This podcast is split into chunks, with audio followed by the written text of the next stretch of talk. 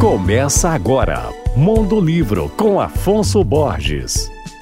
Alô, ouvintes da Alvorada FM. O assunto de hoje é Rosa Freire de Aguiar. Não é só a Rosa, não. O assunto de hoje é a nova edição da Companhia das Letras do romance A Procura do Tempo Perdido, escrito pelo francês Marcel Proust. O livro, que é considerado um clássico e uma obra-prima da literatura mundial, divide-se em sete volumes. O primeiro foi publicado originalmente em 1913, intitulado Para o Lado de Swan. Ele foi traduzido por Mário Sérgio Conte nessa edição. A obra apresenta um pouco da infância do narrador, abordando temas como amor, arte, o tempo e o significado da existência. Já o volume 2, chamado A Sombra das Moças em Flor, foi publicado em 1919 e rendeu a Marcel Proust o Goncourt, um importante prêmio francês. Essa nova edição é assinada pela carioca Rosa Freire de Aguiar, uma amiga querida, que já traduziu uma série de livros do francês, espanhol e italiano. Ela inclusive ganhou o prêmio Jabuti pela tradução do prêmio A Elegância Elegância do Ouriço, de Muriel Barbary. Eu já falei